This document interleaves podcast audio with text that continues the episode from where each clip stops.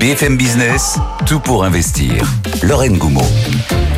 Bonjour à toutes et à tous, bienvenue dans l'émission qui s'occupe de vos finances personnelles. On est en direct pendant deux heures. Aujourd'hui, on va parler d'or, on va parler de Bitcoin et on va parler de démocratisation. À tout de suite. BFM Business, l'info éco, Stéphanie Colo. Et à la une, Bruno Le Maire révise la croissance à la baisse pour cette année. Elle devrait atteindre 1% au lieu de 1,4% initialement anticipé.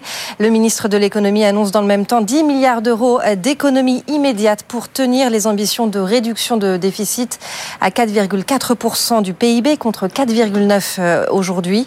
Des économies qui porteront sur les dépenses courantes des ministères, l'aide au développement et le dispositif MaPrimeRénov'. Notez que Thomas Cazenave, le ministre délégué au compte public, sera l'invité de Good Morning Business demain à 8h15 sur BFM Business et RMC Découverte. La réindustrialisation du pays ralentit, ça reste positif en 2023, mais avec 130 ouvertures d'usines pour 107 fermetures, le solde se réduit. Côté création d'emplois industriels, leur nombre a diminué d'un tiers l'an dernier. On passe de 121 000 créations nettes en 2022 à 81 000 en 2023. Écoutez David Le fondateur du cabinet Trendéo en charge de cette étude. Si la tendance continue, effectivement, on passera en, négatif euh, en 2024. Et ça baisse des deux côtés. C'est-à-dire que euh, il y a un petit peu plus de fermeture d'usines et vous avez cité euh, l'usine Lacroix ce matin, qui est, un bon exemple de, de, ce qui se passe quand l'économie se tend avec des grands groupes qui rationalisent. C'est pas encore le niveau de 2009, mais ça monte un petit peu. En sens inverse, ce qui se voit moins, c'est que euh, il y a moins d'ouverture d'usines. Et ça, c'est silencieux. C'est-à-dire qu'on baisse en pression, on s'en rend pas très bien compte, mais c'est finalement tout aussi douloureux euh, que les, les fermetures d'usines qui augmentent. Un secteur recrute en revanche, c'est celui du nucléaire. Le ministre Roland Lescure se rend aujourd'hui à la centrale du budget dans l'Ain. Euh, deux EPR de deuxième génération doivent y être construits d'ici à 2035. Une visite qui passera aussi par le centre de formation d'EDF. Le secteur doit créer 60 000 emplois directs dans les 10 ans à venir. Dans le secteur auto, on apprend ce matin que Forvia va réduire ses effectifs de 10 000 personnes sur 4 ans en Europe. L'équipementier veut ainsi, veut ainsi gagner en compétitivité sur un marché automobile atone. En 2023, le groupe est redevenu bénéficiaire à hauteur de 222 millions d'euros pour un chiffre d'affaires de 27 milliards, en hausse de 11% sur un an. Dans l'immobilier, ICAD publie un chiffre d'affaires en hausse de 3% en 2023 à 1,29 milliard d'euros. C'est supérieur aux attentes, des résultats portés par la cession de ses activités dans la santé. Deux informations pour finir. La grève des contrôleurs SNCF est à peine terminée que qu'une nouvelle menace de grève pèse sur ce week-end. Il s'agit des aiguilleurs. Cette fois, le deuxième syndicat de la profession Sudrail a déposé un préavis. Et puis le titre Nintendo chute à Tokyo. Il a perdu jusqu'à 8% en séance en cause des rumeurs selon lesquelles le groupe ne lancerait sa prochaine console que début 2025. La Switch 2 pourrait être commercialisée qu'en début d'année prochaine et non pendant les fêtes de fin d'année, ce qui pourrait peser sur les comptes 2024, Lorraine.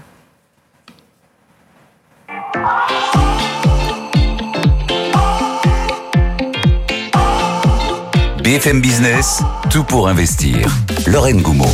Bonjour à toutes et à tous. Vous êtes dans l'émission qui s'occupe de faire de vous des meilleurs investisseurs. On est en direct à la radio, à la télé, sur le web de 10h à midi, mais aussi en podcast à toute heure du jour et de la nuit. Gros programme ce lundi matin. On va faire le point sur les publications, car nous sommes toujours dans cette saison de résultats. On va faire le point sur des entreprises françaises qui sont plutôt en forme. Et puis côté IA et États-Unis, on a tellement parlé d'NVIDIA la semaine dernière que ce matin, on va se concentrer sur Super Microcomputer. On va aussi parler de la génération NPO. Est-ce que ça vous parle? On vous emmène en Corée avec euh, Julie Cohen euh, ce matin pour faire le portrait d'une génération désenchantée de Sud-Coréens qui ne partagent plus les ambitions des générations précédentes de réussir sa vie. À 10h30, comme tous les jours, Nicolas Dose vous donnera votre dose d'économie. Côté bourse, ce matin, c'est Antoine Larigauderie depuis Euronext qui s'occupe de faire le point sur la séance, ainsi que nos deux traders dans le cadre du match des traders. Et puis, on vous coach ce matin. On parlera de la démocratisation en bourse avec l'essor des nouvelles technologies financières. Investir est devenu accessible à de plus en plus de gens. Est-ce que démocratiser l'investissement à l'extrême ne comporte pas des dangers? On va réfléchir sur ça avec Marc Raffard de Brienne du Café de la Bourse. Et puis, que se passe-t-il du euh, du côté du secteur bancaire? Après une année 2023 euh, assez médiocre, l'année 2024 marque encore un recul marqué, en particulier pour ces valeurs bancaires françaises. Nous ferons le point avec Alain Pitous. Puis au programme, il y a vous. Euh, vous nous écrivez pendant l'émission à l'adresse directe à bfmbusiness.fr ou vous m'écrivez sur LinkedIn en message privé. Vous m'avez beaucoup écrit ce week-end. On est en train de traiter vos messages pour pouvoir les intégrer dans notre émission. vous n'hésitez pas à continuer à réagir. On va partir euh, du côté d'Euronext, rejoindre Antoine Larigauderie. Mais avant ça, nous allons faire euh, le journal, le point sur l'actualité, euh, avec Mathias Bachino de Trade Republic. Tout pour investir, le journal de votre argent. Le journal de notre argent ce matin avec Mathias Bachino. Bonjour Mathias. Bonjour Lorraine. Directeur des marchés européens pour Trade Republic. Nous allons parler de bonnes nouvelles pour démarrer, faire le bilan des résultats côté entreprises françaises. Écoutez, les entreprises sont plutôt en forme euh, de notre côté euh, français. Ah oui, Lorraine, c'est le cocorico du lundi matin. Euh, effectivement, la semaine dernière, donc qui était la troisième semaine de publication des résultats, a délivré une excellente semaine, mmh. puisque sur les deux semaines précédentes, on avait eu des résultats parfois un peu contrastés. LVMH très fort d'un côté, les banques ou Dassault Systèmes plus faibles de l'autre. Eh bien, la semaine dernière, ça a été un festival avec 11 publications de résultats euh, quasiment toutes positives. Euh, les entreprises concernées euh, par ces résultats qui ont progressé de 3% en moyenne le jour de la publication, et, ce qui explique hein, assez largement d'ailleurs le nouveau plus haut touché par l'indice CAC 40. là, on en est à deux tiers des entreprises qui ont publié. Et ce qu'on peut dire, c'est qu'il y a deux éléments qui ressortent de manière très nette. Hein. C'est la progression des marges. Mm, mm. C'est vraiment impressionnant. La semaine dernière, on a eu aussi, entre autres, le secteur automobile. On va en parler. mais la progression des marges, hein, ce qui est malgré un contexte économique relativement morose, des marges des entreprises qui se maintiennent très très bien, euh, et euh, la progression du euh, ce qu'on appelle le retour aux actionnaires, entre autres par le biais du dividende, puisque sur les 25 entreprises françaises qui ont annoncé leur dividende, eh bien il y en a uniquement trois qui ne l'ont pas augmenté. Donc on est vraiment dans une bonne période pour les actionnaires des entreprises françaises. Euh, on avait eu la luxe, le luxe et la tech donc euh, sur les semaines précédentes. La semaine dernière, c'est l'automobile qui a marqué euh, les esprits, entre autres avec Renault et Stellantis, hein, les deux constructeurs français, puisque ils ont tous les deux fait état d'une marge opérationnelle au sommet et d'un chiffre d'affaires et de bénéfices absolument record, entre autres pour Stellantis, avec 18 milliards d'euros de bénéfices. Donc sur les niveaux actuels de valorisation de certains certaines entreprises euh, de la côte parisienne, euh, eh bien, on reste malgré tout sur des prix relativement accessibles, ce qui est étonnant quand on voit que l'indice est au plus haut. Donc ça change vraiment euh, la donne, y compris pour les banquiers centraux qui vont devoir faire avec des entreprises qui vont bien, une inflation qui reste élevée et des taux qui ne sont pas prêts de baisser. cette semaine, du côté des publications de résultats, on fera attention évidemment à AXA, euh, on fera attention à Carrefour, on fera attention à Edenred, à Air Liquide, euh, qui sont des, euh, des, des, géants de la côte française, avec aussi Danone et Engie. On va rejoindre euh, Antoine dans quelques minutes pour justement faire le point sur les publications euh, du jour. Mais avant ça, on va parler d'une valeur qui se porte bien dans l'IA. Et non, ça n'est pas Nvidia. Et non, ça n'est pas Nvidia. Euh, c'est donc Micro Trading Strategy qui nous a fait une perf de 36% la semaine dernière, absolument incroyable. On est sur une performance de 253% depuis le début de l'année et 1134% depuis janvier 2023. Donc évidemment, ça laisse rêveur. Euh, ça confirme le rallye des sociétés technologiques américaines liées à l'intelligence euh, artificielle. Et on reste sur un objectif de prix, moi c'est ça qui m'a le plus marqué sur cette action, mm. à 635 dollars, ce qui est vraiment euh, très élevé quoi pour un cours qui était à peine, avec un objectif qui était à peine à 390 dollars début janvier. Donc c'est une progression fulgurante. Nvidia n'est plus seul, c'est ce qu'on retient, enfin moi ce que je retiens en tout cas de, de la semaine dernière. Et d'ailleurs on peut aussi mentionner ARM Holdings, qui est lui puis le britannique, qui conçoit lui aussi des puces électroniques et qui s'est là aussi envolé de plus de 90% depuis début février. Donc Nvidia n'est plus seul, mais le rallye des valeurs technologiques liées à l'IA ne semble pas être une bulle et semble bien s'ancrer dans la réalité économique. ARM qui est largement détenu par SoftBank. D'ailleurs, vous avez peut-être vu que SoftBank veut créer un fonds dédié à l'IA avec 100 milliards de dollars dedans. Voilà, on en reparlera dans les, prochains jours sans doute. Et en tout cas, dans Tech Co, vous en entendrez parler cette semaine à 20h, euh, tous les jours. On va finir sur un petit mot de d'euphorie. Oui, parce que euh, la semaine qui s'ouvre euh, va voir peut-être un match se créer. C'est ce que j'appelle le match saisonnalité versus euphorie. On est dans une phase d'euphorie sur les marchés, c'est indiscutable. On, a, on va de record en record sur l'ensemble des indices. Euh, on a euh, évidemment euh, des entreprises qui publient des résultats positifs, ce qui est particulièrement surprenant dans le contexte économique actuel. Mais on a aussi des potentielles prises de bénéfices, puisque quand les marchés sont au plus haut, on voit des prises de bénéfices Lorraine en général, et on voit aussi une inflation qui reste haute, et donc des baisses de taux, en particulier aux États-Unis, repoussées. Donc cette euphorie qu'on voit sur les marchés actuellement, portée entre autres par l'IA, euh, mais pas que, hein, on voit aussi les bons résultats d'entreprise, mm. va faire face à ce qu'on appelle la saisonnalité. La saisonnalité ce sont des statistiques qui nous disent que euh, dans une année électorale américaine, eh bien le S&P 500 recule en mars. C'est une statistique euh, qui porte sur des décennies et des décennies, qui font que voilà, c'est historiquement ce qui se passe. Donc va-t-on voir les prises de bénéfices et la saisonnalité négative l'emporter sur l'euphorie actuelle des marchés. Ce sera le match des plus hauts de la semaine qui s'ouvre. Voilà, on continuera à parler euh, euphorie versus saisonnalité dans le talk. Nous allons être rejoints par Amaury Tonquedec et Julie Cohen. Est-ce que les marchés ont la tête dans les nuages? Ce sera au programme de la discussion. Avant ça, on part rejoindre Antoine Larigauderie du côté de Euronext et on enchaînera sur le match des traders. On parlera sans doute encore d'euphorie et de saisonnalité avec eux. On part rejoindre Antoine. Cher Antoine, début de semaine un peu compliqué, comme notre connexion ce matin. Oui, effectivement. Hein, mais euh, rien de bien méchant. Le CAC 40 recule de 0,41% à 7736 points. Il faut dire qu'on avait besoin de temporiser un petit peu vu que la semaine passée, c'est quand même soldé par un nouveau record absolu à 7800 points et que globalement, tous les indicateurs sont au vert. Alors, il y a un autre petit match là. Votre intervenant parlait du match euh, saisonnalité contre euphorie. Il y a aussi un petit match qui est en train de, s'organiser entre Wall Street et les places européennes parce que c'est vrai que si Wall Street a pris mmh. un petit peu d'avance depuis le début de l'année. Là, sur les deux dernières semaines, on a l'Europe euh, qui signe quand même une performance euh, assez dingue, avec notamment les valeurs cycliques et industrielles en tête, hein, du fait de la qualité de leurs résultats, avec la grosse assise aussi des, performances meilleures qu'attendues du luxe à la française, LVMH hein, et Kering notamment qui ont le plus impressionné, Hermès aussi bien sûr.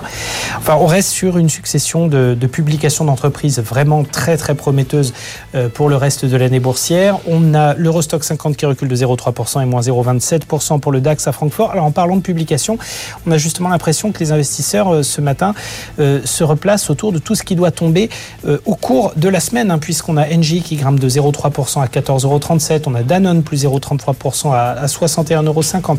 À noter aussi la belle performance du secteur bancaire, hein, plus 0,52 pour la générale à 22,12. On a le Crédit Agricole en tête du CAC 40 à plus 1,23, 12,38€. Et puis vous en avez parlé aussi, Forvia, Forvia qui se distingue et qui gagne 4,6% à 16,81 euros. Alors évidemment, euh, plan de compétitivité, 10 000 suppressions de postes, mais aussi des résultats euh, qui étaient quand même très encourageants et euh, globalement dans, l'ordre d'idée de ce que se faisaient les analystes. Et dans un marché auto qui reste compliqué, ça reste une performance intéressante. On a également, on a également Valeo hein, qui fait partie des, titres à la hausse sur le SBF 120. À noter quelques baisses marquées. Clariane, moins 6,13 à 1,67. Lectra, moins 3 à 33,70 et Thales, moins 2,52 à 137,10. Puis on parle beaucoup des semi-conducteurs, effectivement, avec les, résultats d'NVIDIA qui seront l'événement de la semaine, hein, sans doute mercredi soir, dans l'attente quand même quelques prises de profit à noter qu'ST Micro recule d'un demi pour cent à 41,93. Le CAC, moins 0,36, 7740 points et le roi 1 0,780 Lorraine. Merci Antoine. On vous retrouve dans une heure. Nous parlerons de ces valeurs qui donnent bonne mine à notre CAC 40 et à notre, nos bourses européennes. On parlera, on parlera euh, valeurs industrielles et puis les cycliques hein, qui boostent notre CAC 40. Merci Antoine. On part rejoindre nos traders, c'est lundi, on va faire le point euh, sur euh, ce qu'il faut que vous fassiez sur les marchés. Tout pour investir, le match des traders. C'est lundi, Jean-Louis Cussac de Perceval Finance Conseil est avec nous. Bonjour cher Jean-Louis avec Stéphane. Stéphane Bonjour Bonjour à tous les deux. Stéphane Sodutey de technibourse.com. Vous entendiez peut-être ce dont on parlait avec Antoine et avant ça avec Mathias. On parlait de saisonnalité versus euphorie. Antoine nous décryptait rapidement euh, le match un peu qu'il y a entre d'un côté Wall Street et de l'autre euh, les places européennes. Qu'est-ce que ça vous inspire euh, Stéphane, peut-être pour démarrer, est-ce que ça va influer votre manière de travailler aujourd'hui et puis cette semaine sur les marchés? C'est vrai qu'on est quand même dans une situation un petit peu euh, d'euphorique. Hein. En témoignent euh, les 130 points de, gap euh, ouverts lors de cette phase de hausse décomposé en, en, deux gaps, hein, un gap de 87 points le 26 janvier entre 7466 et 7533 points, et puis plus plus proche de nous, le gap du 15 février euh, dernier entre 7680 et 7724 points. Donc c'est des gaps pour moi des gaps de, de rupture, donc il n'y a pas une obligation à ce qu'ils soient comblés immédiatement, mais mais je pense quand même qu'ils seront. Euh, euh le dernier sera comblé, je pense en totalité, euh, peut-être assez assez vite, et l'autre également sera au moins partiellement dans un avenir plus ou moins proche. Euh, mais c'est vrai que l'appétit pour le, risque est toujours bien présent en la faveur de bons résultats des entreprises euh, européennes et puis américaines. Euh, cette, euh, cette semaine en fait sera drivée encore, hein, surtout je pense par euh, Nvidia mercredi soir. Mm. Euh, on verra si si on a encore un, petit espoir de de, de, de, se propulser au-dessus des 7800 points. J'ai quand même l'impression que c'est un, un, point haut un petit peu un petit peu majeur. On voit qu'on est en retrait par rapport à ce à ce point haut. Aujourd'hui, je pense qu'on va évoluer dans une frange assez étroite en raison de, du jour férié aux, aux États-Unis. je serais plutôt vendeur vers 7760 65 points et plutôt à l'achat euh, peut-être sur euh, le pied de gap hein, vers les 7724 points pour essayer de jouer quelques allers-retours entre, entre cette, euh, cette zone. Mais c'est vrai que cette hausse interpelle. C'est surtout là je dirais, la, la, façon dont elle s'est produite avec, avec ces gaps successifs qui, finalement, c'est bien, hein, on, est, on est quand même sur des nouveaux records, mais voilà, on a, quand même un petit, un petit doute sur la, pérennité quand même euh, à long terme de ce mouvement. Voilà, pérennité à long terme, point d'interrogation. Et vous, Jean-Louis, euh, quel niveau technique allez-vous surveiller aujourd'hui? On est dessus, on replie, on se replie un petit peu. On a fait un, plus haut historique un vendredi euh, avec l'échéance des contrats, des contrats à terme de, février. C'est calme ce matin. C'est le President's Day aux États-Unis, donc ils sont fermés.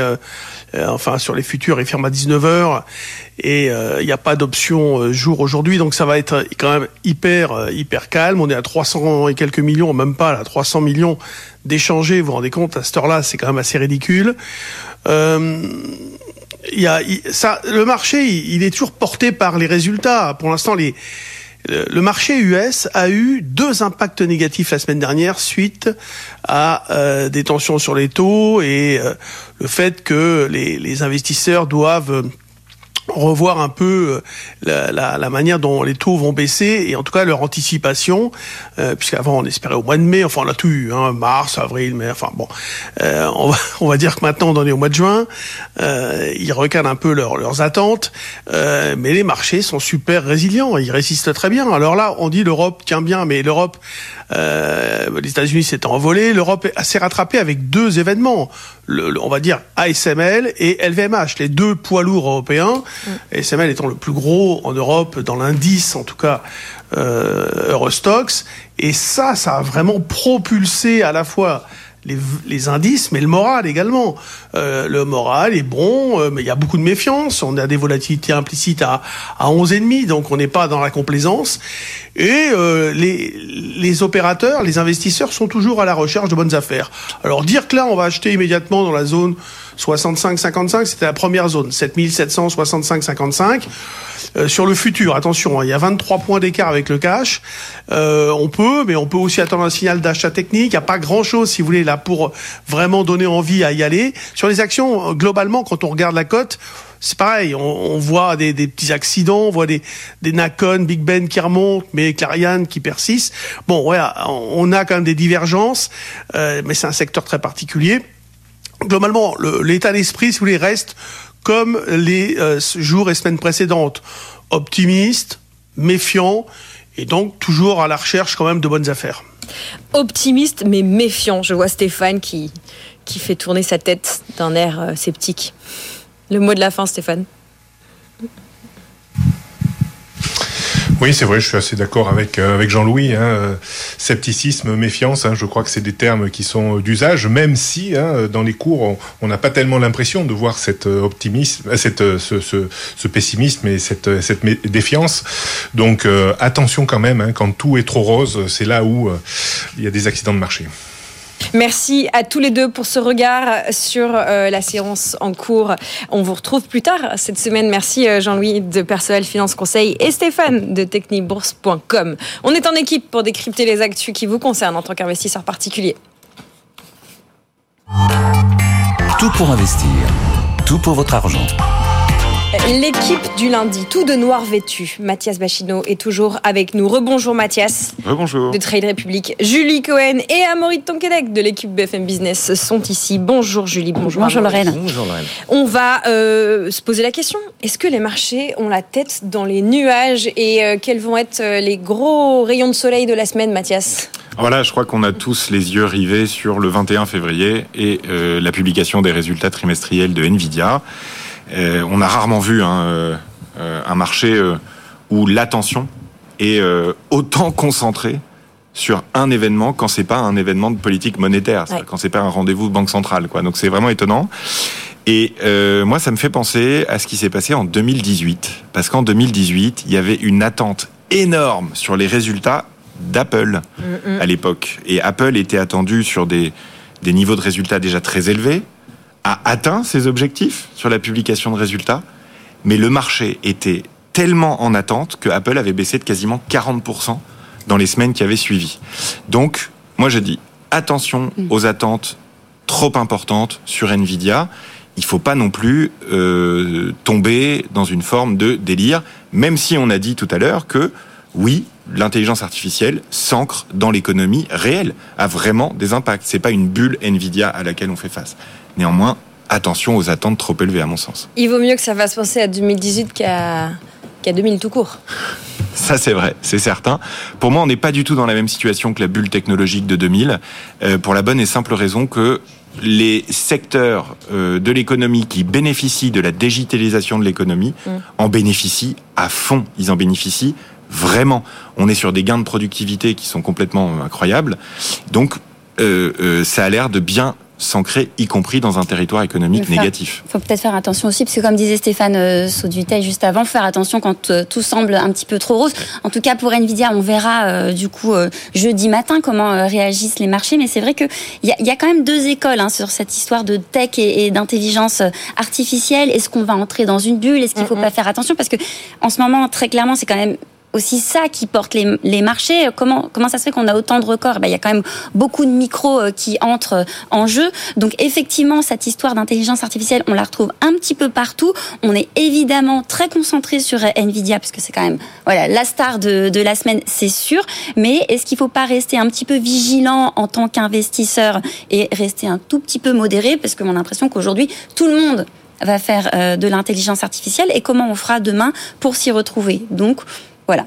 Très très intéressant, mais prudence quand même. Le marché, le marché pendu au résultat d'une seule entreprise. Ça nous rappelle aussi un petit peu il y a trois ans toute l'euphorie qu'il y avait autour de tout ce qui était euh, crypto bidule, crypto machin. Tout le monde était très en attente. Dès qu'il y avait blockchain quelque part, tout de suite, ça, c'était un mot à la mode. Et dès qu'il y avait crypto, blockchain dans, dans, le, dans le business plan d'une entreprise, bah, souvent on en abusait parce que c'était un peu à la mode. C'était un, des buzzwords, on va dire.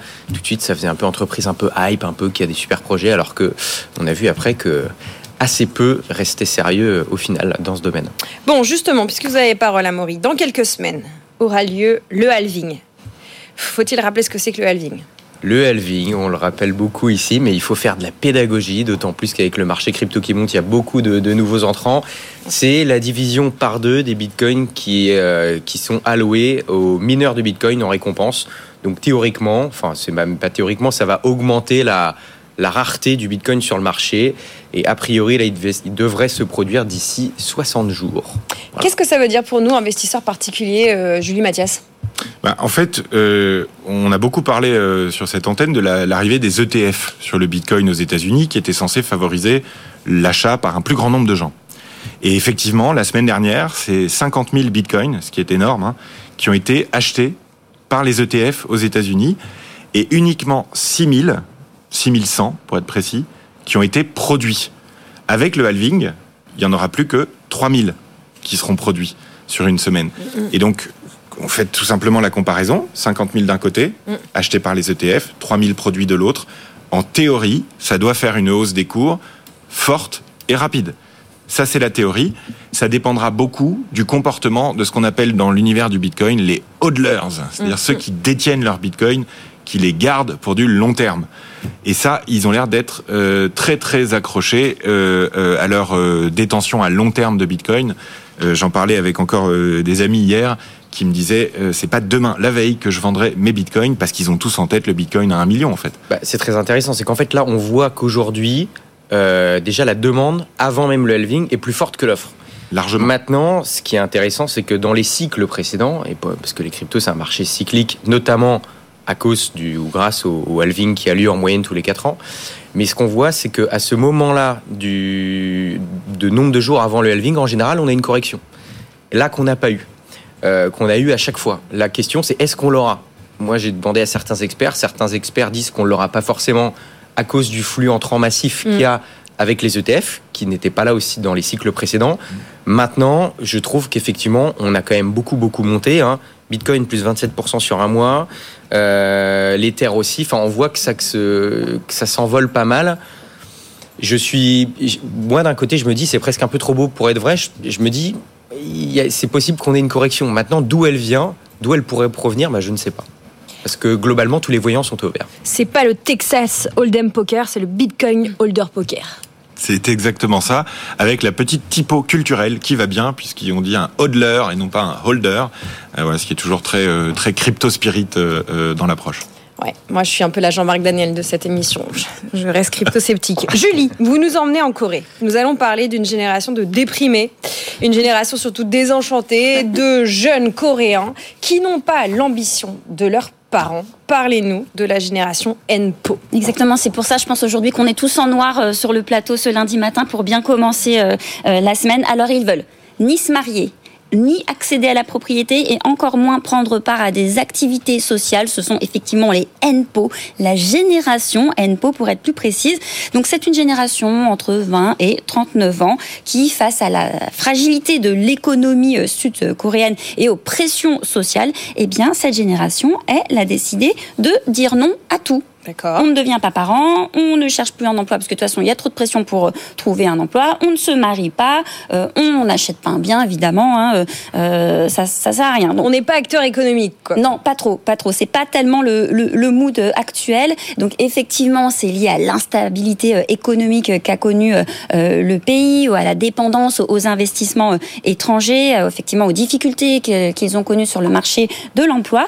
Mais heureusement, heureusement, il y a quand même une petite lueur d'espoir pour euh, cette euh, euh, génération. Et cette génération, elle la trouve, alors j'allais presque dire nous dans Amaury de Tonquédec, mais dans l'univers crypto ah. du web du web 3. Voilà, notre notre lueur d'espoir du, du lundi matin, c'est c'est Amaury. Effectivement, cette génération, elle s'intéresse vraiment de près aux crypto-monnaies, malgré effectivement le, les défis que la Corée du Sud rencontre actuellement. D'autant que les Sud-Coréens, ils sont connus pour avoir un esprit aventureux et donc les plateformes forme en ligne d'investissement, ça peut correspondre à un levier euh, de croissance financière supplémentaire. Donc effectivement, dans cette ambiance morose générale, il y a euh, quand même une lueur d'espoir grâce aux crypto. En même temps, ne pas vouloir se marier quand on s'entend mal avec son conjoint ou sa conjointe, ne pas faire d'enfants, qui quand même, c'est épuisant d'avoir des enfants. Et en même temps, être propriétaire, si c'est comme en France, c'est très compliqué. Peut-être qu'ils ont la clé du bonheur en fait, cette génération. Ah ben on verra, on verra. Euh, la cryptophilie en Corée, euh, Amaury, vous êtes documenté là-dessus? Est-ce qu'on est très cryptophile effectivement en Corée? Du Sud, on précise. Là, honnêtement, il faudrait avoir des chiffres là que j'ai pas, donc je vais pas m'avancer. Euh, j'ai pas fait de, benchmark du, du, du, du, marché crypto en Corée, mais je pourrais regarder ça pour la, bah, vous regarderez ça la pour prochaine nous. fois. Mathias, très très public, vous n'êtes pas encore en Corée? Non, pas encore en Corée, euh, pas encore en Asie de manière générale. On a déjà beaucoup à faire avec l'absence de marché unique en Europe. Le mot de la fin, petite pique pour finir. Merci beaucoup Julie pour euh, cette, Merci, Lorraine. cette, euh, ce, ce tour d'horizon très déprimant. Merci à vous trois pour cette revue de presse. On va continuer à parler des informations qui vous concernent évidemment. On va faire une petite pub. Après, c'est Nicolas Dose qui vous donne votre dose d'économie et on va se demander que s'est-il passé dans le secteur bancaire? Lui aussi un peu déprimé, par nos valeurs bancaires en tout cas. On en parle avec Alain Pitous dans quelques minutes. À tout de suite. Tout pour investir. Dose d'économie. Bonjour Nicolas Dose. Bonjour. Vous allez nous donner notre dose de finances publiques ce ça. matin parce que 2024 s'annonce un peu plus compliqué que prévu. Vous avez peut-être suivi hier euh, Bruno Le Maire qui a mis sur la table des chiffres, les chiffres du ralentissement euh, économique, le ralentissement de l'activité. Rappelez-nous ces chiffres, Nicolas. ai retenu 4. Le principal, c'est la croissance prévue à 1,4 qui est révisée à 1. C'est un peu encore au-dessus de la moyenne du consensus de marché qui est plutôt à 0,8, 0,9. C'est une assez forte révision à la baisse de l'activité. Quand on révise de 1,4 à 1,3, ça va. De 1,4 à 1, là, on commence à être sur du lourd. Deuxième chiffre, le déficit 2024, 4,4%. Donc c'est celui qui est prévu, donc on fera pas plus, dit Bruno Le Maire. Le troisième chiffre, c'est zéro. Zéro hausse d'impôts. Et le quatrième chiffre, c'est 10 milliards d'économies nouvelles à trouver. Alors, il, a, il a- il a justifié euh, ce ralentissement de l'activité par la guerre en Ukraine, le ralentissement de la Chine, euh, la récession de l'Allemagne. Pourrait ajouter deux éléments, euh, la hausse des défaillances d'entreprises en France et la remontée du chômage en France. S'il y a plus de chômage, vous avez moins de recettes et plus de dépenses sociales. Donc tout ça, c'est une équation plus compliquée à régler. Bon, 10 milliards, euh, c'est forcément des gens, des quelqu'un qui vont devoir les payer. Des poches de qui on espère récupérer ces 10 milliards? Alors il a été assez précis hier, Bruno Le Maire, dans une intervention sur TF1 qui n'a pourtant pas été très longue. 5 milliards viendront de baisse de dépenses de fonctionnement de l'État. Alors on- ça, donc Sécu n'est pas concerné, collectivité locale non plus. On va demander au ministère d'aller gratter des, des sous à droite à gauche. Donc je sais pas, tel ministère voulait euh, s'agrandir avec des travaux, ben on fera pas les travaux. Ou alors renouveler une flotte automobile, on va pas renouveler la flotte automobile. Ou dans tel ministère, on fait beaucoup de voyages et de déplacements, on va en faire moins. Ou des économies d'énergie, ou je ne sais quoi. Enfin 5 milliards d'euros sur le budget de fonctionnement des ministères, il falloir quand même cravacher hein, pour les trouver. Et puis 5 milliards d'euros en moins sur les politiques publiques. Il a cité 3 milliards sur les 5, 1 milliard en moins sur la politique d'aide au développement, 1 milliard en moins pour ma prime rénov. Donc le budget ma prime rénov qui était prévu à 5 tombe à 4 milliards d'euros pour l'année 2024. Ça reste 600 millions d'euros de plus qu'en 2023. Et puis un milliard de moins pour les opérateurs d'État. Il n'a pas cité les opérateurs d'État qui devront se serrer la ceinture en priorité. Un opérateur d'État, ça peut s'appeler Business France, ça peut s'appeler euh, Météo France, ça peut s'appeler France Travail, CNRS, INSERM, Commissariat à l'énergie atomique, euh, même l'Office national des forêts ou France Compétences. Ce sont des opérateurs d'État. On voit, si vous voulez, là que on est vraiment en train de parer au plus urgent. Ouais. L'idée, c'est de réussir à garder un peu la maîtrise du budget en cours en agissant uniquement par décret d'annulation de, cré- de- de crédit, ce qui est possible dans un maximum de 12 milliards d'euros. On ne peut pas aller au-delà. Donc là, en annonçant 10 milliards d'annulation de crédit par décret, c'est mine de rien une annonce importante si on utilise des décrets, parce que Bruno Le Maire ne veut surtout pas aller devant le Parlement solliciter euh, le vote du Parlement pour un projet de loi de finances rectificatif. Il sait que c'est un 49-3 assuré, avec d'ailleurs une motion de censure. Politiquement, c'est pénible. Et puis, il faut agir vite parce que les agences de notation au printemps vont se prononcer sur la note de dette souveraine du pays et on ne veut pas se faire dégrader. Donc, on part au plus pressé. Ça s'appelle du rabot pour passer l'orage, si vous voulez. Voilà. C'est quand même vraiment tout sauf révolutionnaire. Alors, Même si c'est vrai que 10 milliards de, euh, de crédits supprimés par décret, ça reste un montant jamais, euh, jamais affiché. Après, il faudra les trouver. Hein, c'est pas. Bon, eh ben on fera le bilan euh, si on les trouve et s'ils sont bien, euh, bien économisés. Est-ce que la promesse de ne pas augmenter les impôts, puisque c'est zéro hausse d'impôts, un des quatre chiffres que vous avez retenus, est tenable? Alors, il faut absolument la tenir. On a le record du monde des prélèvements obligatoires et on a vu que c'est devenu un sujet socialement intenable. Tu touches un impôt, tu as les gilets jaunes dans la rue. On a vu avec les agriculteurs tout récemment. Bon, là, il y a plein de problématiques qui expliquent cette colère agricole, mais en tout cas, la fiscalité, on peut plus y toucher. C'est éruptif. Euh, et donc, euh, on peut reconnaître que l'exécutif tient parole si on s'arrête sur les cathédrales de la fiscalité. Vous prenez les, les, incontournables, impôt sur le revenu, impôt sur les sociétés, TVA, euh, CSG, ou encore la taxe sur les carburants. Là, il s'est absolument rien passé. Toutes les promesses de baisse ont été tenues euh, et il n'y a eu aucune hausse d'impôts. Objectivement, si on regarde la photographie un peu plus élargie, il y a des impôts beaucoup moins visibles qui encore en 2024 ont augmenté. Euh, la taxe intérieure sur le gaz naturel a doublé. Bon, D'accord, c'est moins visible que la TVA, mais enfin c'est bien quand même, ça sort bien d'une poche. Euh, la taxe euh, intérieure sur, les comptes, sur la consommation de produits énergétiques pour l'électricité a été augmentée au début du mois de février. De la même manière, la taxe foncière continue d'augmenter avec la réactualisation des valeurs locatives. La taxe sur le tabac, tous les ans, il y a un peu plus de taxes sur le tabac. Euh, je crois savoir que le paquet de cigarettes est entre 11,50 et 12 euros aujourd'hui. C'est bien lié aux taxes. De la même manière, on a la carte grise dans certaines régions qui a augmenté. Il y a aussi des taxes comme ça qui, ne concernent pas les particuliers, mais souvenez-vous, on a décidé qu'il fallait faire payer les autoroutes. Alors on a fait une taxe sur les transports élargie en y mettant un petit peu des grands aéroports pour aller prendre de l'argent aux autoroutes, considérant qu'elles avaient fait des profits intéressants. Et puis vous n'avez pas que des taxes pures, parce que ça, ce sont quand même des taxes pures. Vous avez aussi des économies de dépenses fiscales. Quand vous décidez que le bonus écolo pour la voiture électrique passe de 5 000 à 4 000 euros, il y a bien 1 000 euros qui devaient aller dans une poche et qui n'iront pas dans cette poche. Quand vous décidez qu'on allège les cotisations sociales patronales au-delà de 2,5 SMIC, ce sont bien des cotisations qui n'étaient pas payées au-delà de 2,5 SMIC qui vont être payées par une entreprise. voilà, quand on dit qu'on va doubler la franchise médicale en passant euh, la franchise médicale de 50 centimes à 1 euro par boîte de médicaments, il y a bien quelqu'un qui va payer 50 centimes de plus. De la même manière, on étale la suppression de la CVAE pour les entreprises. Les 4 milliards qu'elles espéraient voir disparaître d'un coup, on va attendre 2027. Il y a bien de l'argent qui va sortir d'une poche. On peut dire la même chose sur la volonté de baisser progressivement la niche fiscale sur le gazole non routier, même si euh, de colère en colère, on est en train de reculer sur cette mesure. C'est bien de l'argent dont des professions bénéficiaient par de la dépense fiscale, dont elles ne bénéficient plus. Donc j'ai envie de dire que globalement la promesse de ne pas monter les impôts elle est tenue, mais quand on va dans le détail, c'est un petit peu moins vrai. Ça n'empêche pas, en tout cas, d'entendre depuis hier les critiques fusées sur la thématique du ah le grand retour de l'austérité, 10 milliards sur 1300 milliards de dépenses. C'est quand même pas euh, une austérité monstrueuse, même si encore une fois ça reste un montant important. Et puis évidemment, nouveau coup de canif dans la politique verte. Après ce qu'on a vu euh, sur l'écologie punitive et tous les reculs qui ont été opérés pour les agriculteurs, là effectivement on baisse un peu les crédits pour ma prime rénov. Voilà la photographie. Je ne pense pas qu'ils vont réussir à faire 10 milliards d'euros uniquement par décret d'annulation de, dépenses. On fera le bilan. En attendant, hum. on a vite besoin de 10 milliards d'économies. Merci. Et c'est ça, c'est vite. Voilà. Merci, cher Nicolas, pour ce décryptage.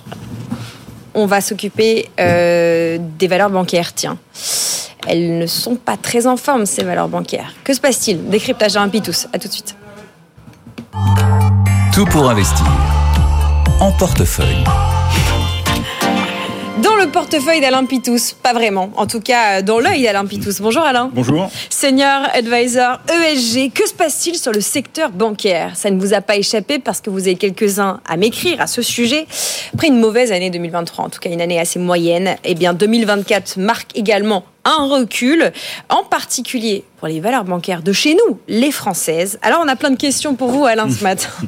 D'abord, euh, pourquoi le secteur bancaire en particulier se porte-t-il moyennement Pourquoi cette pression sur les banques, sur nos banques françaises Et puis enfin, est-ce que pour ceux qui s'intéressent à leur portefeuille, ces points bas, ces moments de faiblesse sont des moments d'entrée euh, sur ces valeurs Alain oui, alors effectivement, il y a un paradoxe euh, parce que les banques ont réalisé des résultats euh, historiques pour la plupart, avec euh, bah, des, enfin, matériellement, de manière tangible. Hein, c'est pas, c'est du vrai, on va dire, c'est du solide. Et les cours de bourse, unanimement, quand on écoute les professionnels, tout le monde nous dit ça devrait être plus haut. Quoi. Mm, mm, mm. donc il y, a, il y a effectivement régulièrement des pressions. Alors ça peut venir de pression externe, de, de secteurs qui vont plus ou moins bien, mais en tout cas, euh, ça finit toujours sur le secteur bancaire, en Europe, et en, plus, et en particulier sur la France, qui est euh, souvent plus pénalisée que les autres. Donc effectivement, il y a cette pression sur les banques. Bah là, on se parle, hein, le Crédit Agricole est en tête euh, des hausses du CAC, hein, à plus 0,74%. Pas très loin derrière, on a BNP quand même. Bon, on va continuer à décrypter ça. Bon, si je suis un investisseur européen, le segment des banques c'est un incontournable de mon portefeuille, enfin, sans faire la pub des banques, je veux dire, euh, on mm. parle de, diversification et de portefeuille bien construit. Euh, le secteur bancaire, c'est 8% de la CAPI européenne, c'est 17% des profits. Bon, on pourrait continuer comme ça les chiffres, 20% de la distribution. Bah, ça justifie de s'intéresser à ce secteur quand même. Oui, alors il y a ce déficit de confiance et je crois que ça date pas d'hier, euh, mm. ça date de 2008 en fait. Hein, C'est-à-dire que euh, euh, juste si on regarde, si on fait un peu de, de rétro-pédalage, enfin, on s'aperçoit que dans la période 95-2008, les banques étaient vraiment là pour le coup incontournables et on disait souvent il faut que les, les, bancaires montent pour que le reste du segment, enfin que le reste de la bourse fonctionne. Et effectivement, ça a marché jusque là et il y avait une confiance assez aveugle dans les dans les bilans des banques, etc. Et ça s'est vraiment retourné en 2008. Et je crois qu'hélas, euh, c'est encore, c'est un peu maintenant dans les gènes des investisseurs. Il y a ce, cette aversion avec ce, phénomène qui est de dire 2008 euh, a été une crise énorme de confiance. Et la confiance, ça met beaucoup de temps à se rétablir. Bon, donc globalement, on ne table plus sur les bancaires pour euh, faire, pour booster un portefeuille. C'est ça la nouvelle norme? Bah euh, ouais, alors euh, ça devrait être ça. Malgré tout, euh, enfin ça devrait, ça pourrait être ça et ça c'est une explication, mais euh, c'est quand même dommage parce que le segment c'est quand même vraiment normalisé. C'est-à-dire que la crise de 2008, alors autant je peux dire qu'il y a des choses qui ne sont pas corrigées aux États-Unis, mais en Europe ça s'est corrigé. les bilans, bon, les, les, résultats sont beaucoup moins volatiles, mm. les bilans sont beaucoup plus solides. On a des normes prudentielles qui ont été imposées aux, aux banques. Il y a moins de risques de contrepartie. Et puis, euh, pour euh, faire le pendant de ce qui s'est passé à la crise 2008, il y a quand même une meilleure transparence. C'est-à-dire que la BCE est quand même euh, intervenue assez massivement pour augmenter les contrôles. Et c'est vrai que toutes les banques se sont également elles-mêmes dotées d'outils de contrôle quand même beaucoup plus efficaces qu'avant. Et donc, normalement, tout ça était vrai en, est vrai en Europe et encore plus vrai en France, où je pense que les Français sont plutôt des bons élèves par rapport à ces, à ces problèmes.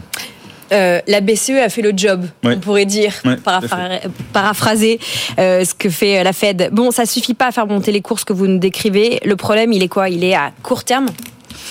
Alors à court terme, oui et non, parce qu'en fait, le discours des banques et là aussi, elles veulent éviter de se retrouver prises en défaut d'être trop optimistes. Elles sont plutôt très prudentes et ont plutôt mis des provisions importantes pour couvrir d'éventuels risques. Donc euh, c'est pas un problème de court terme. Je pense pas que ça vienne de là. Euh, c'est plutôt, euh, et là c'est un problème un peu plus long terme en fait. Bah expliquez-nous.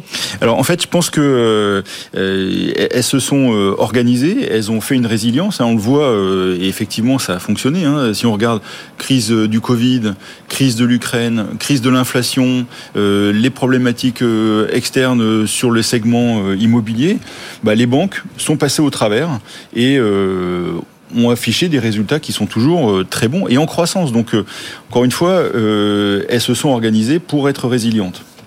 Bon, vous nous dites que on reste dans le mystère en fait, cette performance des banques, on va rien y comprendre. Alors si vous y comprenez rien, comment moi je fais? Est-ce qu'il faut être ce qu'on appelle contrariant pour vouloir mettre des billes, pour vouloir acheter des banques et en particulier les françaises C'est ça qui vous intéresse? Alors, ce qui est amusant aujourd'hui, c'est effectivement de voir un marché qui est quand même un peu euh, un peu lourd, on va mm. dire, parce que euh, il y a eu une forte progression précédemment et les bancaires ont tendance un peu à, revenir dans ces périodes-là. Donc euh, il y a effectivement un peu les contrariants qui pourraient être intéressés. Alors pourquoi pour être intéressé. Alors vous l'avez évoqué euh, rapidement, mais 8% de la cote, 20% de la distribution. Ce sont des entreprises qui distribuent énormément, qui font un gros retour aux actionnaires par le dividende et par euh, le rachat d'actions. Donc euh, bah, rien que ça, c'est quand même plutôt intéressant. Des ratios cours-bénéfices qui sont historiquement bas, je vous épargne les chiffres. Mmh. Et puis des décotes également par rapport aux autres secteurs qui atteignent des niveaux exceptionnellement élevés. Donc on parle, de 50%. Donc alors que normalement on est sur des décotes un peu plus fortes, un peu plus faibles, pardon, de l'ordre de 20%. Donc euh, la, la, seule hypothèse, en fait, c'est que au fond, les investisseurs et en particulier les analystes pensent qu'il va y avoir une très forte baisse des résultats dans les quelques années qui viennent. Et ça, euh, ça, justifie cette prudence. Et on l'a vu dans les annonces de résultats euh, récentes. Hein, euh, les annonces de résultats, les trois grandes banques françaises qui ont annoncé, qu'on regarde BNP, Crédit Agricole ou Société Générale, les trois pour des raisons différentes ont annoncé des résultats qui étaient plutôt bons, mm. voire même très bons, mais un peu des perspectives un peu moins bonnes pour la BNP, des risques sur les sinistres crédits climatiques pour le Crédit Agricole, et puis la Société Générale qui est toujours dans une petite problématique d'annonce de son de sa stratégie. Et eh ben ça a été sanctionné et on se retrouve avec des entreprises qui ont vu leur cours encore, enfin on est en négatif encore depuis le début de l'année sur sur le secteur bancaire français. Quoi. Donc il y a quand même un, gros doute. Et euh, moi, dans ce contexte-là, hein, je pense que pour des clients, enfin pour des investisseurs, des clients, euh, des, des investisseurs, des clients, très voilà, des investisseurs qui sont euh, positionnés sur ces valeurs. Bon, je pense que c'est vraiment un peu tard pour vendre. on a quand même une douzaine de super-performances qui est quand même très forte. et puis il y a du rendement, donc ça peut permettre de patienter. Donc on peut conserver. par contre, moi, je pense que pour un investisseur qui n'est pas du tout sur ce segment-là, qui a bénéficié de, de, belles hausses par ailleurs, c'est peut-être pas l'idéal de, s'y mettre maintenant. Je crois qu'il y a encore un peu de patience euh, à avoir sur ce segment. Bon, vous nous dites, voilà, le marché qui anticipe déjà une baisse structurelle, on est sur plus que le moyen terme, hein, c'est ça que vous nous dites. C'est pas le moment de rentrer, quoi, si vous n'êtes pas déjà investi. Et le reste, c'est patience. Patience, alors, y a, parce qu'en fait, si vous voulez, euh, il y a, et ça, c'est très peu mesuré, et je vois assez peu de communication là-dessus. Euh, il y a quand même des risques euh, cyber assez forts sur les banques hein, qui sont quand même très concernées euh, par ce problème-là. Et on rappelle hein, le chiffre de CJP Morgan qui disait à Davos combien de, de cyberattaques il palliait par jour? Oh, c'est plusieurs centaines de milliers. Voilà, donc euh, non, non, ils sont vraiment sous grosse pression. Et ça va demander des investissements qui sont objectivement totalement inutiles pour la marge de l'entreprise. Donc euh, ces investissements euh, et ils se retrouvent à en faire plus que les autres. J'écoute aussi beaucoup ce que dit le Crédit Agricole sur la sinistralité, hein, c'est-à-dire qu'en fait ils se retrouvent à devoir payer, à faire des provisions pour des sinistres climatiques. Et je, et je pense que les banques n'ont pas encore pris la pleine mesure des risques climatiques. Et on commence à le voir. Et ça a été sanctionné par la bourse qui s'attendait pas à ça. Et le, et le Crédit Agricole aussi prudent sur ce thème-là, donc euh, je pense pas que ça soit euh, il y ait de surprise particulière à attendre. On sait bien ce qui va se passer, mais euh, on voit que ça va quand même coûter très cher. Et puis ça rebondit sur autre chose qui est un problème assez fort des banques françaises qui sont souvent attaquées par les ONG. Je, dis, je donne raison ni aux uns ni aux autres, mais enfin en tout cas c'est quand même quelque chose qui est assez fort.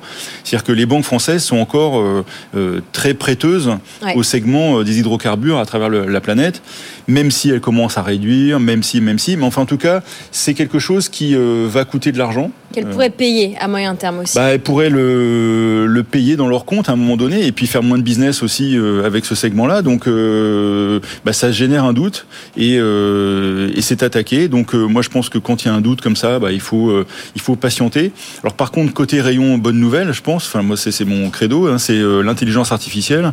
Hum. Je pense que ça va être très positif pour le segment bancaire parce qu'en fait l'intelligence artificielle est parfaitement adaptée au pour, améliorer les processus. Et Dieu sait qu'il y en a dans la banque. Et je pense que l'IA va améliorer. Par contre, euh, il n'y aura pas que des gagnants. Parce que euh, aujourd'hui, bah, ils ont ce qu'on appelle le legacy à mm, transférer. Mm, mm. C'est-à-dire qu'il y a beaucoup de choses qui sont faites de manière traditionnelle. Des back-office qui ressemblent à des empilements de Lego. Voilà, un petit peu. Et donc, il va falloir transformer tout ça. Mais ceux qui vont euh, réussir à faire la bascule vont être les grands gagnants. Donc, un petit peu de patience pour les détecter et voir ceux qui investissent sur ce segment-là. Voilà, le regard d'Alain Pitous sur ce secteur bancaire en particulier français pour répondre à quelques-uns de nos auditeurs qui nous demandent souvent que, penser de ces valeurs bancaires. Euh, une précision, hein, euh, à Davos, effectivement, euh, JP Morgan a dévoilé des chiffres sur leur cybersécurité et il disait que chaque jour, la banque doit faire face à 45 milliards de tentatives 45 milliards. Donc j'y étais plus du tout. 45 milliards par jour. Et c'est deux fois plus qu'en 2022. et pour se donner et là aussi, euh, l'IA va pas arranger les choses parce que ça va permettre d'industrialiser les attaques, donc euh, c'est pas forcément une bonne nouvelle non plus. L'IA, l'ESG, peut-être deux talons d'Achille, euh, même si l'IA, on comprend que ça peut aussi être un booster. Merci Alain pour ce regard. C'est le moment de vous coacher juste après une toute petite pub. Marc Raffard du Café de la Bourse est chaud. Il arrive pour vous coacher. À tout de suite. Tout pour investir, le coach. Nous allons parler démocratisation, démocratisation de l'investissement avec notre coach du jour. Bonjour, Marc Raffard. Bonjour euh, Lorraine, comment allez-vous Éditorialiste Café de la Bourse, je vais très bien, j'espère vous aussi. On voit des courbes en pleine ascension derrière vous pour ceux qui nous suivent en images. On va parler d'une ascension, celle euh, de, des technologies financières globalement qui permettent à presque tout le monde de devenir investisseur. L'investissement est devenu accessible à beaucoup plus de gens. Est-ce que cette démocratisation est dangereuse. Bon, évidemment, c'est pas un sujet euh, noir-blanc, jour-nuit, euh, oui, non. On va essayer de creuser un peu plus, de mettre un petit peu plus de nuances de gris. Mais euh, est-ce qu'on peut vraiment parler de démocratisation? Ça vous semble correct la manière dont je lance le sujet, Marc? Alors oui, en, effet, on peut, on peut parler de démocratisation. Investir peut sembler plus simple. Euh, maintenant, c'est vrai que si les choses ont tendance à se simplifier avec les néo-courtiers, les ETF, les actions fractionnées, depuis plusieurs années, en fait, on simplifie l'accès au marché mais on n'en simplifie pas forcément l'investissement. Ça reste quand même un domaine qui requiert un minimum de compréhension, un minimum de connaissances. C'est comme faire du vélo, par exemple. C'est simple, c'est facile. Mais circuler à vélo à Hanoï, si, vous y êtes déjà allé ou dans une grande ville asiatique, euh, si on ne sait pas comment circuler, c'est l'accident garanti. Euh, donc sans les connaissances de base, euh, ben, on va pouvoir malheureusement faire parfois de mauvais choix d'investissement qui seront amplifiés par des décisions émotionnelles plutôt que rationnelles. Donc il faut au minimum comprendre les risques, ça c'est la base. Ensuite, idéalement comprendre quels sont les cycles de marché et savoir mettre en place une petite stratégie, même basique, mais il faut au moins ne faut, surtout pas y aller tête baissée parce que quand on y va tête baissée sans un minimum de recul, c'est là qu'on ça, que ça amène généralement à la catastrophe. Bon, démocratisation de l'accès, vous nous dites, mais pas forcément démocratisation de la connaissance parce que même si la connaissance on va dire l'info est partout, il faut apprendre à la trier, à la capter, à la à, l'élaguer et ça, bon, euh, on apprend à devenir investisseur, euh, on peut apprendre tout seul, mais cette connaissance, elle n'est pas euh, facile d'accès en fait. Alors, bien heureusement, aujourd'hui, il y a quand même euh, de, des, outils qui, permettent de, se former. Ce qu'il y a, c'est que bah, très souvent, quand on va vouloir commencer à investir en bourse, on va vouloir se précipiter. Alors, à qui la faute? Est-ce que c'est l'investisseur qui est impatient ou est-ce que c'est le courtier qui veut que son client commence à passer des transactions rapidement? Ça, on ne sait pas. Hmm. En tout cas, euh, bah, il y, a, y, a, quand même des obligations légales, heureusement, de la part des courtiers de mettre en place un petit formulaire de connaissance pour s'assurer que son client va pas partir sur des marchés euh, qui est trop dangereux, qu'il ne maîtrise pas. Mais ce qui serait bien, c'est qu'on aille peut-être un petit peu plus loin, que les, que les investisseurs soient tenus peut-être de suivre un petit cours, une petite formation en ligne, je sais pas, même quelque chose de ludique ou de pédagogique. Euh, ça serait bien de, de, de, de, démocratiser ça ou de, ou de, le, ou de comment dirais-je, de l'instaurer, de le de le rendre obligatoire, je ne sais pas. En tout cas, bon, il y a toujours des sites comme Café de la Bourse qui permettent aux investisseurs de s'instruire si besoin. Euh, on est là pour, pour vous aider. Bon, vous nous parlez beaucoup de ces plateformes euh, d'investissement. On, les connaît, hein, certains viennent dans cette émission euh, parce que dans une logique aussi de démocratisation, c'est aussi le but de cette émission, tout pour investir. on accueille des acteurs qui sont aussi dans cette logique de, de, de, de grand public. Est-ce qu'on peut vraiment dire que quand on est un investisseur novice, rentrer par ces plateforme, c'est une manière de mettre le pied à l'étrier. Oui. Oui, bien sûr, bien sûr. Non, bien sûr, c'est une très bonne manière euh, de mettre le pied à l'étrier. Ils ont des plans d'investissement, ils ont quand même des outils hein, euh, qui permettent d'aider aussi les investisseurs. Euh, mais voilà, après, faut, faut, faut faire attention, faut pas se précipiter. Par exemple, les, les, introductions en bourse, par exemple, sont très très très médiatisées. Il y a beaucoup d'investisseurs qui arrivent sur les marchés boursiers par ce biais-là. Vous pensez à quelle dernière IPO, quelle dernière entrée en bourse pour bah, vous attirer beaucoup de nouveaux profils? Alors, bah, Facebook, on en a beaucoup, beaucoup parlé. Et c'est vieux l'entrée en bourse de Facebook Comment? Oui, c'est un peu vieux. Rivian, c'est plus récent. Euh, la FDJ, bon, je parle de celles qui, que j'ai en tête, qui ont été très médiatisées. Euh, il y en a qui ont été très profitables. Hein, je pense à la Française des Jeux. Euh, après, faut, faut, faut bien comprendre que l'introduction en bourse, bah, parfois, on a des entreprises qui sont pas encore profitables, qui s'introduisent en bourse pour financer leur développement à venir. Euh, donc, donc, faut maîtriser tout ça je pense à Rivian aussi, qui a été très très volatile. Donc il faut, faut, faut, faut, avoir conscience que quand on arrive sur des marchés comme ça, euh, jeunes, nouveaux, eh ben on est sur des sur des voilà sur des valeurs qui potentiellement vont être beaucoup plus risquées. Euh, mais après, c'est vrai que les investisseurs euh, et ça c'est ça c'est peut-être un, un, travail qu'il faut faire euh, en amont. Les investisseurs ils veulent saisir l'opportunité le plus tôt. Ils pensent souvent à ce qu'ils vont gagner, mais pas à ce qu'ils vont perdre. Donc ils vont automatiquement partir sur ce qui est potentiellement le plus risqué ce qui n'est pas forcément, à mon avis, le meilleur moyen de débuter en bourse. Il mm. vaut mieux partir sur des trucs plus, voilà, des entreprises ancrées qui ont des bilans euh, euh, qui ont été publiés ces dix dernières années, qu'on peut étudier, qu'on peut analyser euh, plutôt que des entreprises sur lesquelles on a peu d'historique finalement. Facebook, FDJ ou Rivian, pour ceux qui nous écoutent à la radio, on parle de l'entrée en bourse du fabricant automobile, notamment connu pour ses sortes de pick-up R-I-V-I-A-N. Exactement. Alors, on peut se demander quand même si on le sait, hein, on étudie régulièrement des chiffres euh, ou des études de la Banque de France, notamment sur l'entrée sur les marchés boursiers de plein de nouveaux investisseurs. Est-ce que justement l'entrée de nouveaux, euh, de novices, euh, a un impact Est-ce qu'on peut déjà mesurer Est-ce qu'on peut mesurer l'impact de leur entrée sur les marchés? À, tous ces nouveaux acteurs? Alors, c'est difficile de le mesurer aujourd'hui. Je pense que oui, il y a un impact. Tous les comportements collectifs, de toute façon, entraînent des mouvements euh, plutôt imprévisibles euh, qui vont impacter la volatilité ou la stabilité des marchés. Alors, on connaît les cracks boursiers qui sont mm. le fruit euh, de mouvements de panique, les flash crash un petit peu plus récemment qui sont le, le résultat du trading algorithmique. Donc, de toute façon, aujourd'hui, quand on a une masse d'investisseurs qui agit différemment des professionnels. Parce qu'un gérant, lui, va planifier ses investissements sur plusieurs années, alors qu'un débutant, lui, débutant, lui, bah, peut-être qu'il va acheter une action un jour, puis il va se rendre compte le lendemain que c'est une erreur, puis il va la revendre le lendemain. Donc, ils ont pas, on n'a pas un investisseur débutant, un néophyte, on va dire, n'aura pas les mêmes, euh, les mêmes prises de décision, les mêmes outils, les mêmes, la même manière d'agir sur les marchés. Donc, à terme, c'est sûr que ça aura un, un impact. Maintenant, comment le mesurer, c'est difficile. On a quand même un historique euh, avec euh, ce, fameux cas de GameStop euh, qu'on a vu aux États-Unis. GameStop, on rappelle, hein, c'est la société qui a racheté Micromania. Ça. Tout le monde a mis des billes sur cette boîte. Et qu'est-ce que ça a fait? Rappelez-nous, c'était quand ça? C'était après le Covid, je crois, non?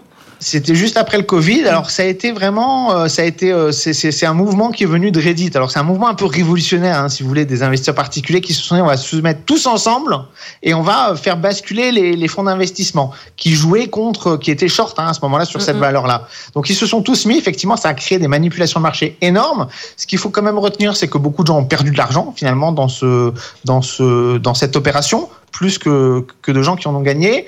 Euh, faut, faut, voilà, faut, alors, c'est pour montrer la puissance que peut avoir finalement des nouveaux intervenants en bourse. Mm. Mais à côté de ça, faut quand même rappeler que euh, bah, on peut pas faire n'importe quoi avec les, avec les marchés boursiers. Ça reste quand même quelque chose d'important.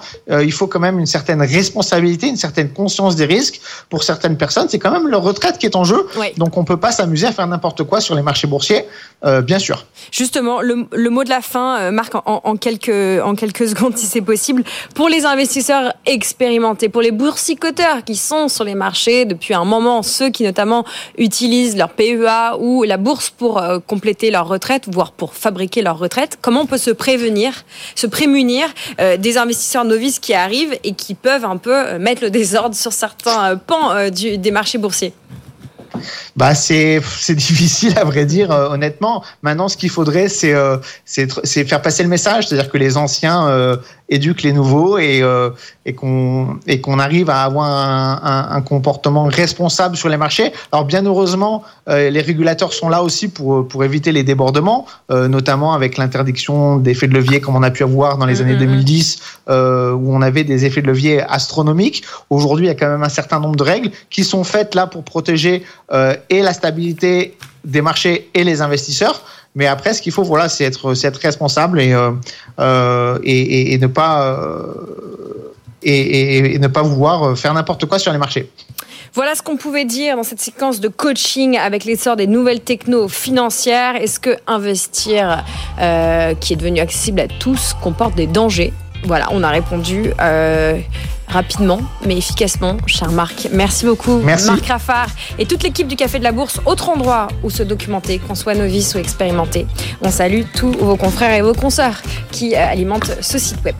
Vous restez avec nous, on va continuer à s'occuper de vos finances personnelles. On va d'abord faire un petit point sur l'information avec Stéphanie Collot qui est de retour et qu'on salue. Mais après aussi, on va rejoindre Antoine du côté de Renext. Et puis Marie Cœur de Roi est revenue de ses vacances, l'immobilier, avec Marie euh, dans un gros quart d'heure. À tout de suite. Tout pour investir sur BFM Business.